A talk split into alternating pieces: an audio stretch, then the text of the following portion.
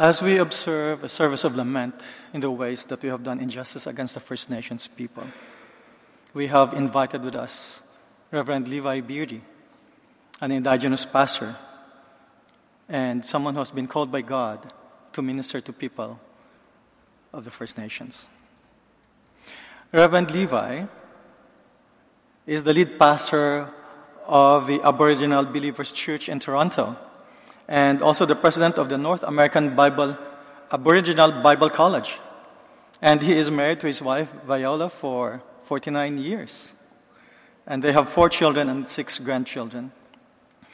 Pastor Levi was born into an Aboriginal Oji-Cree family on the trapline of in Bearskin Lake in northwestern Ontario.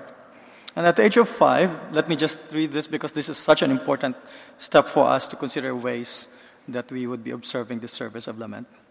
And at the age of five, his family moved to Tomahawk Center in Red Lake, which has been built specifically for Aboriginal families. The homes had no running water or, or electricity. And he attended the Red Lake District Indian School for grades 1 to 3 under the Reverend Ezra Pichi, a missionary of the Mennonite Church. Reverend Levi's grandparents, Elijah and Emma Stoney, were members and leaders of the First Nations people with the Mennonite Church in Red Lake. And in 1960, his family moved to Cochenour in uh, a mining community 10 miles from Red Lake, where they were introduced into the public school system and integrated further into the non native society, but were segregated in the community. While in Cochenour, Levi's father had a visitation in the night from Jesus, and he became born again. Levi's father and his wife Rhoda were able to start a revival among the First Nations people, and this spread to at least 15 reserves in the north. Friends, Reverend Levi is a regular person, resource person who has always been invited to speak on the ways that churches and First Nations can come together in the spirit of reconciliation, healing, and forgiveness. And so let me invite Reverend Levi to the stage and to the lectern.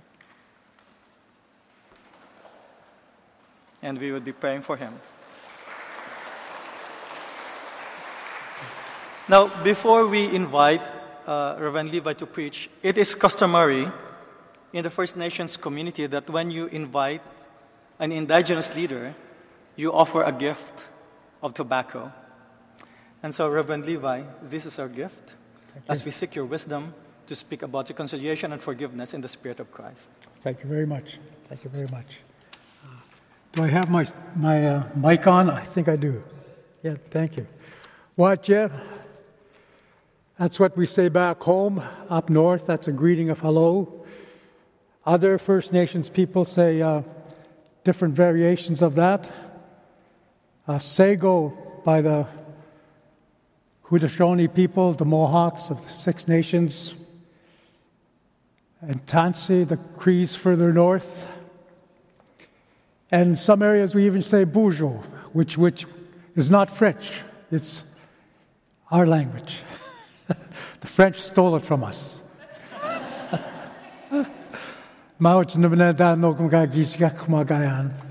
Just saying there that I'm, I, I, I'm, I'm honored to be here. And uh, as you see this uh, ribbon shirt that I have, this was just given to me recently, and you've got the eagles that are there, and uh, brings me to my remembrance Isaiah chapter 40. They that wait upon the Lord shall renew their strength. They shall soar on eagles, so, soar on wings as eagles. They will run and not be weary. They will walk and not faint. So uh, I'm very honored to, to have this shirt. I have also an, a First Nations jacket that was also presented to me this year. And on the back is a wolf. So in our Christian culture, there's many times that concept of the wolf in sheep's clothing.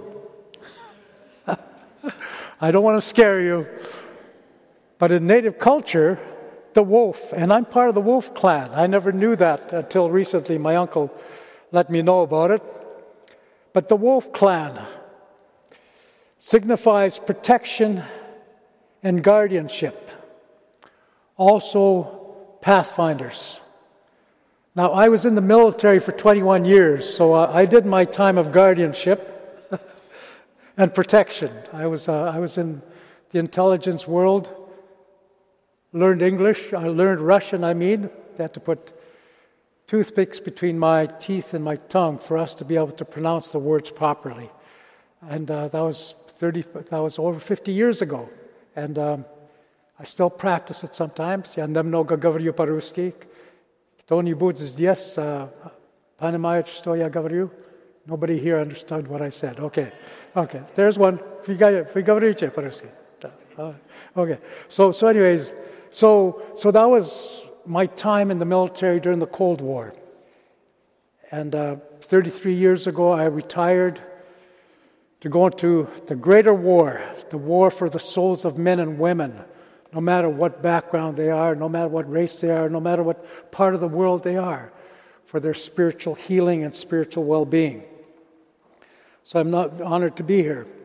I do have uh, my wife of 41 nine years who has has uh, been amazing. Uh, my best friend and four children that are amazing, and also actually eight grandchildren that are uh, that have not been touched by the intergenerational traumas of residential school that I see predominate the lives of our people.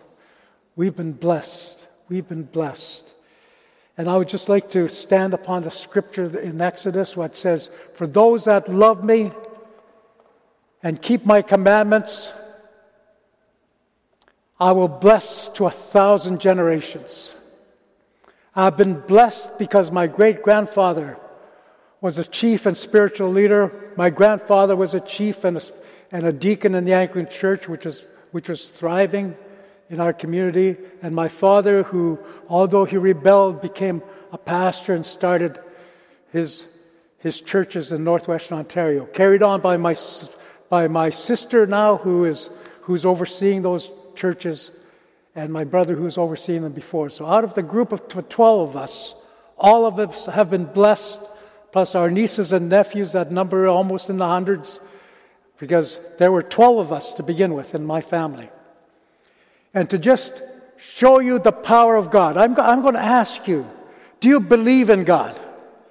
Do you believe in God? I pray that that is why you're here. And for those that are li- listening on the live stream, I pray that you will learn to believe in God and trust in God. I am here today, 72 years after an event the year before I was born, my parents on the trap line lost a child due to malnutrition because of, because of the poverty that we had and the hardships in the midst of winter. They lost their first child. I was born the next year in the middle of a long blizzard.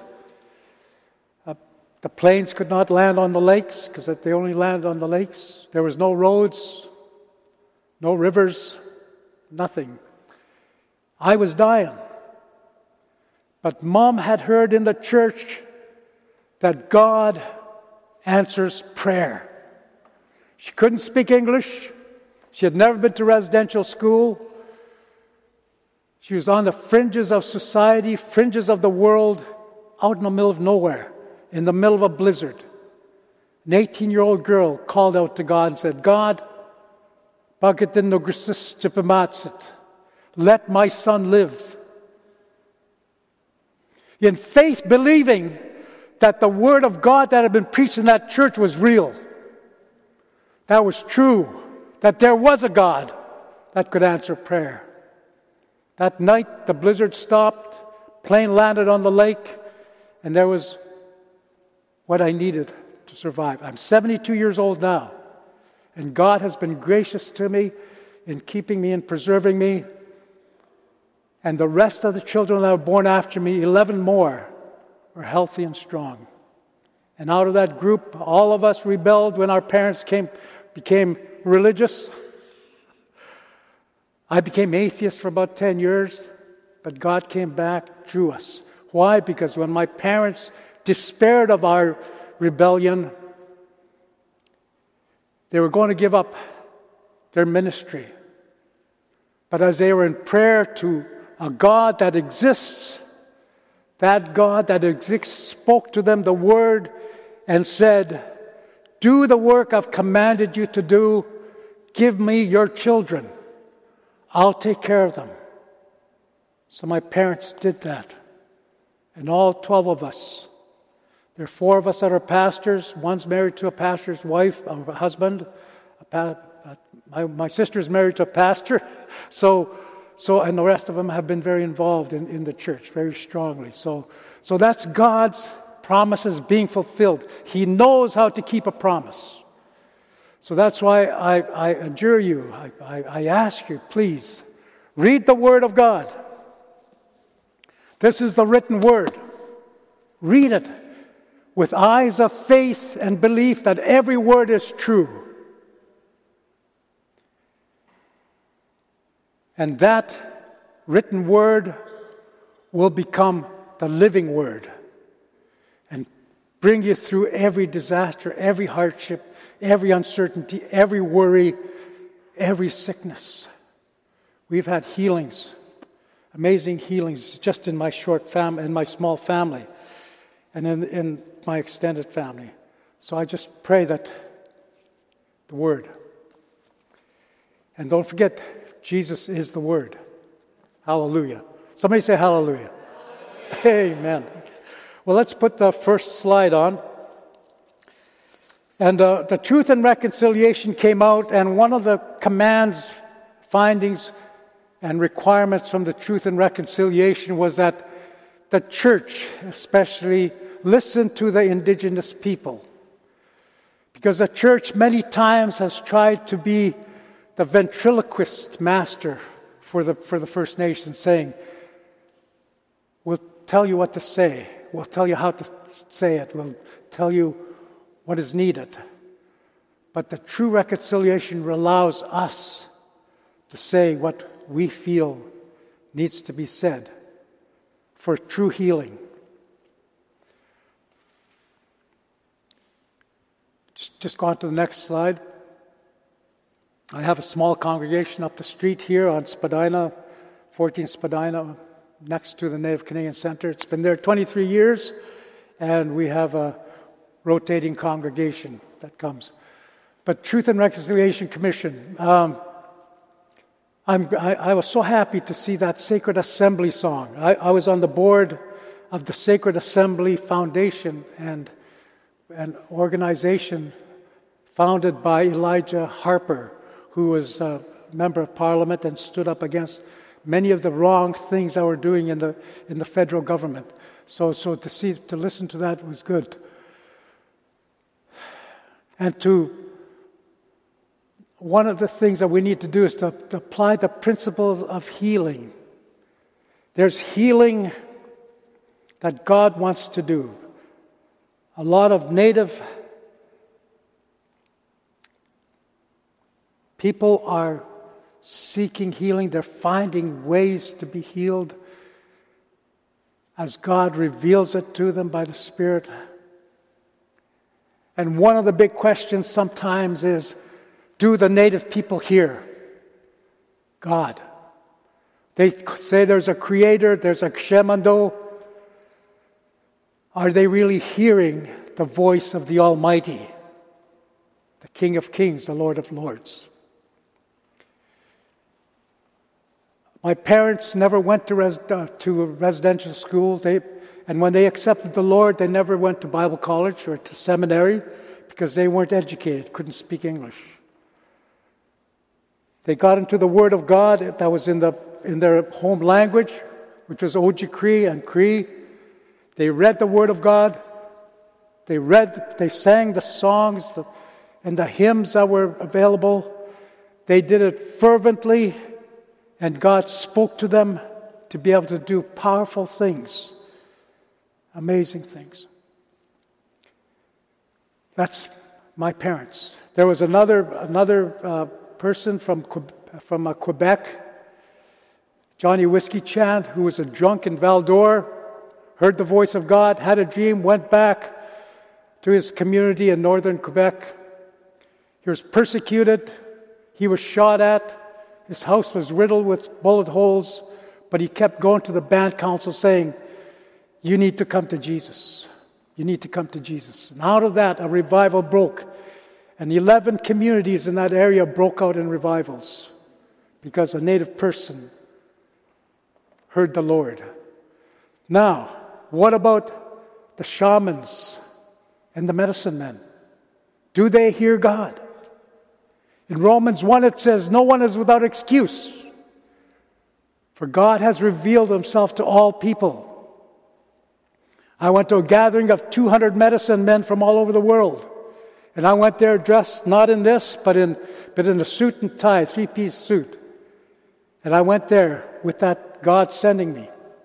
And I stuck out like a sore thumb, and I was shunned by 99.9% of the people that were there because to them I had been assimilated. I was a, I was a Christian, an apple, red on the outside, white on the inside. but as I sat there, God said, Listen to them. And I listened. Then what 10 medicine men came one after another.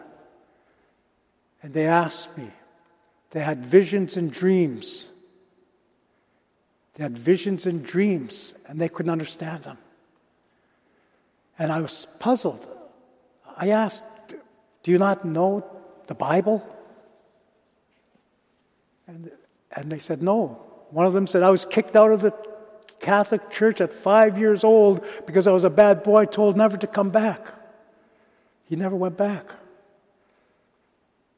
But the visions and dreams that they had were straight from the Bible. All I had to do was explain from the Bible what God was saying to them. So, although they were not Christian, is what I'm saying, God was still speaking to them. So, we have to listen. And, I, I've spent time with many of them since. And so we have to, we have to spend time with them. As I look at that, that so that they, that they, God is revealing them healing strategies. And we have to come alongside them. Now, for my own, my own, my own spiritual journey, when I was a teenager, I saw the racism, discrimination that was pre- pre- prevalent through our communities. And I got angry and bitter. Not only that, in the late 60s, there was the American Indian movement in the United States, and they had a face off at Wounded Knee, and there was shooting, and there was death because the native people chose to stand up for their rights. And I looked and I said, the same thing could happen here in Canada. There was already rumblings. There were some, some, some places in our country where there was a little bit of stirrings. So I said, Well, are we prepared? And I looked around, and the chiefs and leaders were just busy trying to set up infrastructure, just, try, just trying to survive, really. Our people were in poverty then in the 60s and, and continued to be in some most areas. So I, I looked and I said, Well, how, how can I become a person who can help my people during this time? So, if we're going to be militarily active, then I should join the military. And that's how I got into the military. And the next, you know, they put me into the top secret world. And, and uh, 21 years later, I came out. Not, not focused on fighting for First Nations people, not focused on fighting for Canada, and that's where the forgiveness had to come in. When I became a Christian, 10 years into my military career, God appeared to me in a chapel, and all of a sudden, I, I, the presence of God was so real. And that's when He came to me. He says, Are you still willing to fight for your people? And I said, Yes. Are you willing to take a bullet for them? Let's say. And I said, Yes. What about the white people? I hesitated and I said, Well, there's a lot of good white people. I'll be able to fight for them. Met a lot of good ones. One in particular stood to mind when I was in my drunken fury and bitterness. I was going to go beat him up. I didn't know who he was, but I was going to beat him up. He ran away, jumped into a car, and as he was driving away, his friend was driving him away, he turned to me and I thought, he raised his hand and I thought he was going to give me an obscene gesture or call me a name or something like that. But he waved to me, big smile on his face, and he said, Jesus loves you. Now, how many of us would be able to do that if we knew somebody was going to attack us? I felt the love of God just come through me, even my drunken bitterness and anger, and loosened a little bit of what was there. So, as God was talking to me about what about, and I said, Yes, I will take a bullet for the good white people, the good others. And he said, What about the racists? the ones that were really racist against your people. And that's when I said, Lord, can't, I, that hurt. Every time I, re- I remember these, these taunts and these accusations and these words, they cut right to the bone. And the Lord said, Do you remember what I did on the cross? And the key to that portion of scripture that we read today is Father, forgive them, for they know not what they do. And Jesus said, They crucified me on that cross. He was crucified, not just by the Romans who did the hammering, they were the physical participants in the crucifixion, but by the Jews who are the spiritual attackers who demanded that he be sacrificed, that he be crucified, and setting a, a murderer free. Those were the active participants within that crucifixion. But there are two other groups. The Greeks were in that land, philosophers, adjudicators of justice. They stood back and said nothing the sin of omission. And then there's one other group his Bible college students, the disciples, the apostles, whatever you want to call them, and his followers. The best of his students, Peter, renounced him three times. The sin of omission. And he said there are those four groups primarily. Father, Forgive them, for they know not what they do. They know not what they do. What is, these were human beings, intelligent. They weren't just the dregs of society, they were people that were skilled and intelligent. The soldiers were, were skilled and intelligent. I was a soldier, I was an atheist soldier. But God forgave me. I've been a spiritual leader, and I'm trying my best to be the best spiritual leader that I can be. And I've studied philosophy. I've, I've, read that. I want to be the best I can. I, am part of the Toronto Police Aboriginal Peacekeepers. That means sort of like the police justice area. I want to be the best that I can be for that. Non paying, I have the badge, the ad badge, but that's about it but I want to be the best that I can be. So, all of these things, and I've been a student of God's Word, so all of those four characteristics are embodied in me. But I want to know what I'm doing. Not just in the human realm,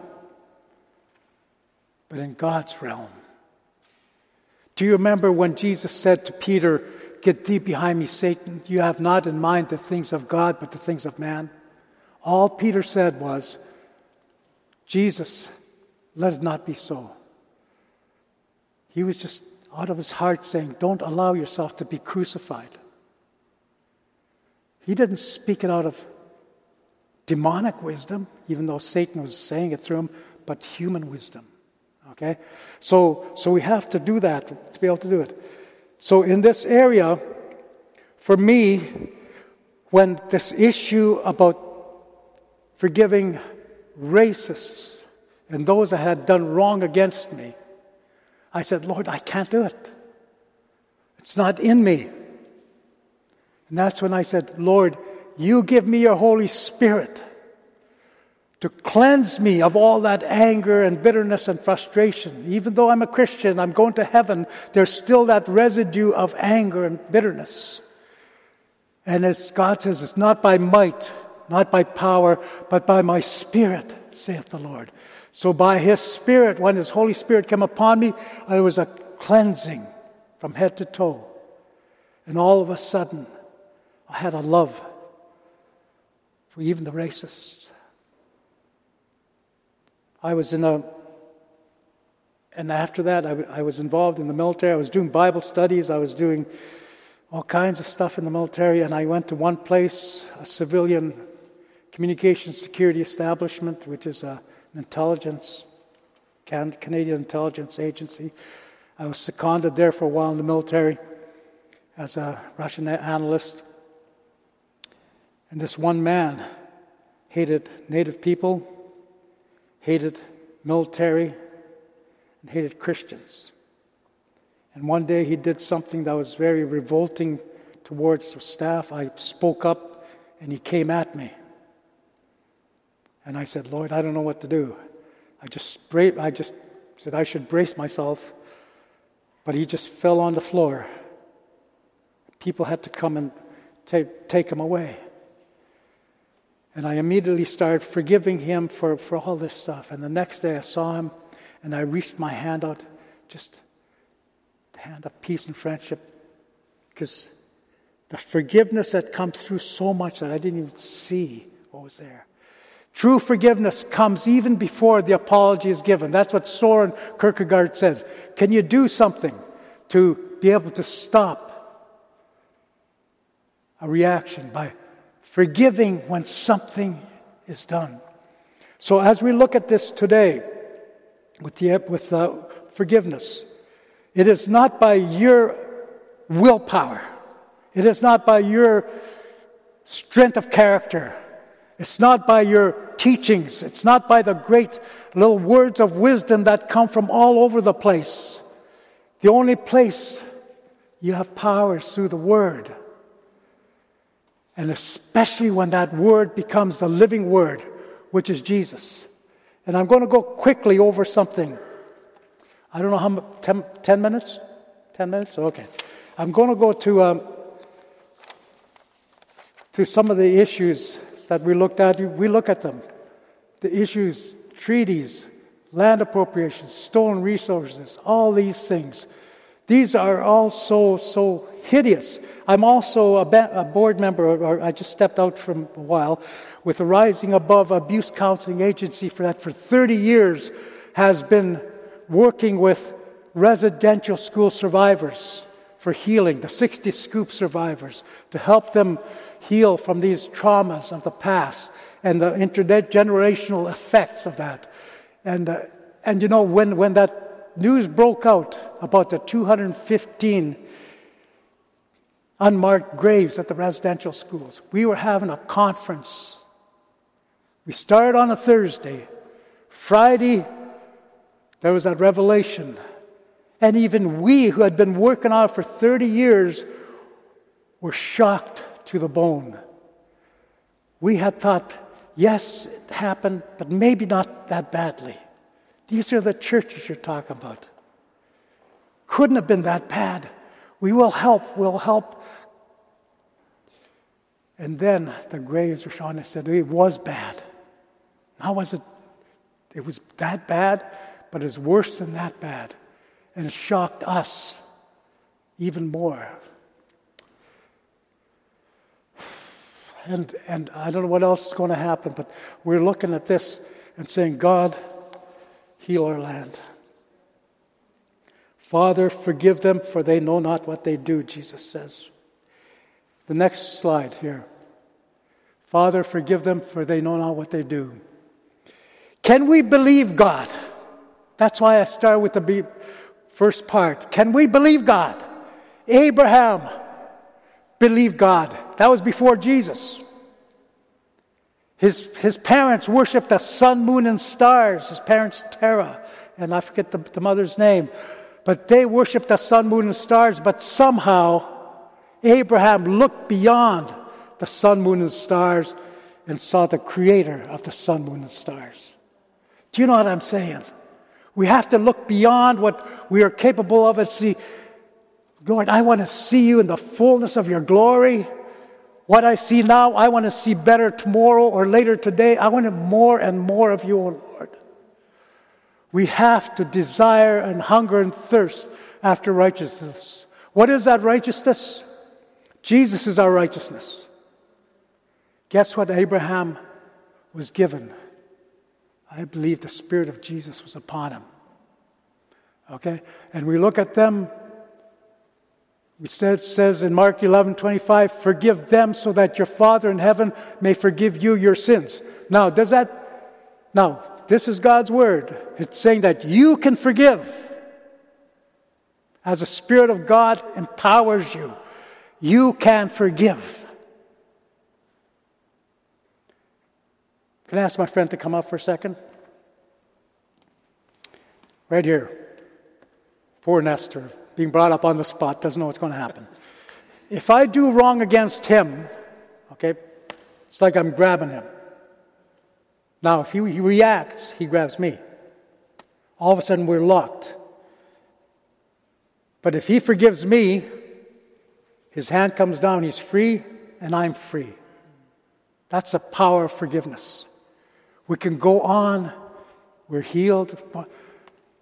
The world's forgiveness cannot do that.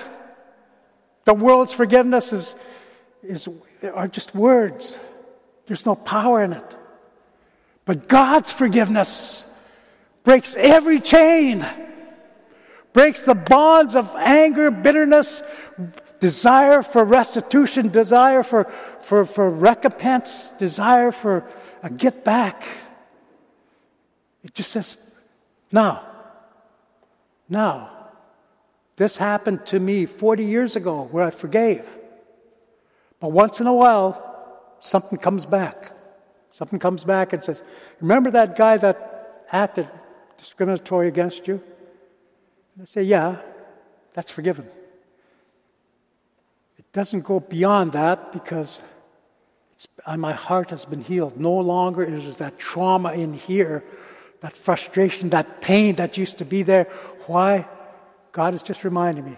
See the good thing I saved you from? Satan might use it to try to to try to uh, stir me up. But he has no authority. If I give him the authority, yes, he will play games with my spirit and drag me back into something. But God always intervenes. But we have to take God first. So we have to believe that God is able to do it. God that wants to do it. He desires so fervently that we all be healed. Luke 11, verse 4 Forgive us our sins, for all, we also forgive those who sin against us. Again, the people of God forgiving John 20, 23, it says, If you forgive anyone's sins, their sins are forgiven. If you do not forgive them, they are not forgiven. Think of it this way Does that person who did wrong deserve to spend eternity unforgiven? If you have the authority under God's power to forgive them, forgive them. I said that to one family and uh, one conference. And a lady came up and said, I can't forgive my son. And I said, Well, I had used the term unforgiveness is like asking for a pound of flesh. And she said, What? Am I gouging a pound of flesh off my son because I choose not to forgive? That's a Shakespearean concept. And I said, Yes. I, I, I, shook when I said yes, because the reality of it hit me and the pain she went through, and she asked prayer to forgive her son. And that's how serious forgiveness is. And we have that authority. So, as we, I, I want to talk to you about um, the aspects of, uh, I think I've.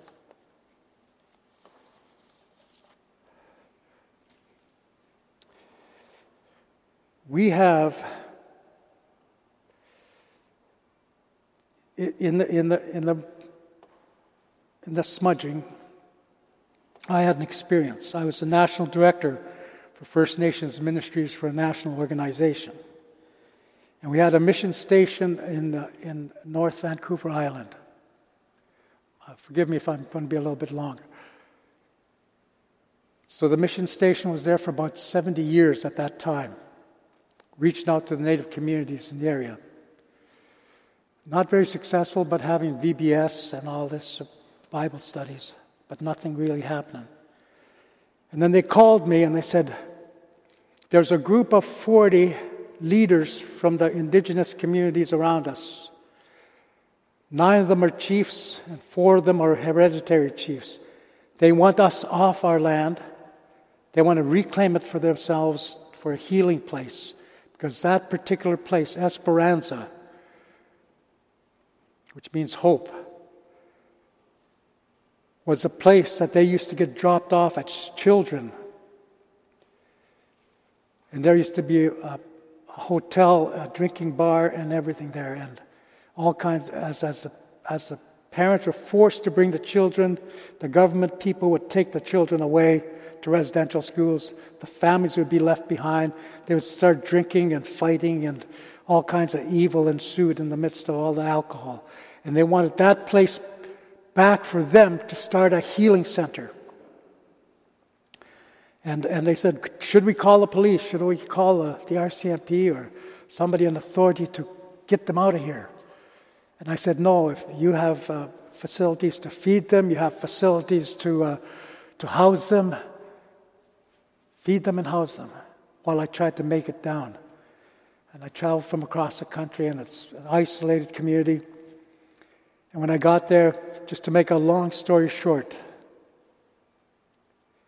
within three days, they were singing Amazing Grace, How Great Thou Art, Rock of Ages. God broke through, and they started sending whole families there for six weeks at a time for family counseling, individual counseling. And it became a healing place, and they let us stay. They would send the families there, and 50% of those that went home were baptized in water as a Christians. Now, one of the things that broke broke the bounds was the smudging ceremony. I had not done a smudging ceremony or even been participated in a smudging ceremony before that as a good Christian. As a good Christian. And what I had, but, but the medicine man that was with them or the spiritual leader wanted to do it in, in, in front of us. And, uh, well, we, we were there watching. And he explained it. He said that it was a, a, a, a cleansing of the, the mind, the cleansing of the ears, a cleansing of the, the mouth, the cleansing of the heart, and the cleansing of our whole body to be used for the, for the, for the, for the Creator to use us, that we be cleansed spiritually. And I said, That sounds good. That sounds good. And then as he was coming around, I don't think I have them here, but as he was coming around, I saw him, and he had, instead of a feather, he had a branch. And as he was coming around, he, the Lord spoke to me and said, Cleanse me with hyssop, and I shall be made white as snow.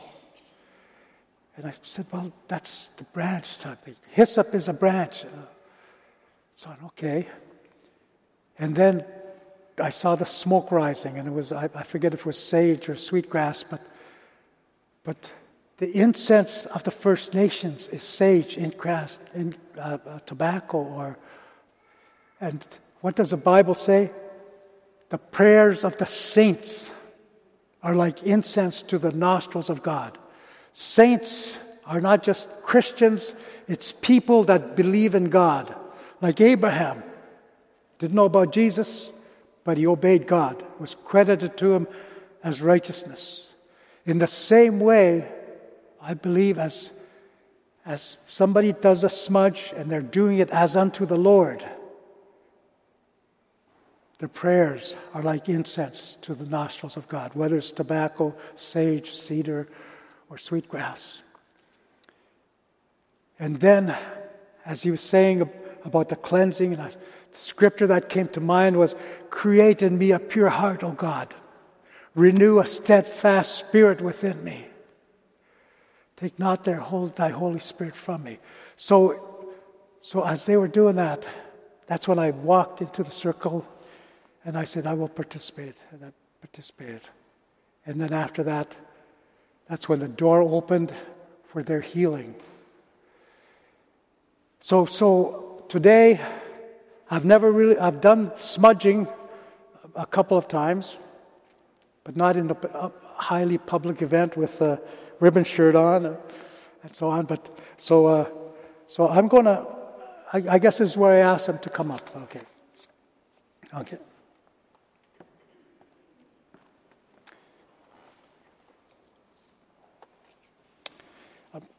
Do you want to invite them?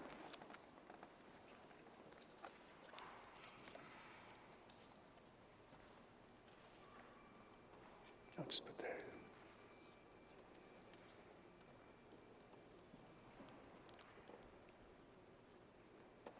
There's no fire ban in the area, is there?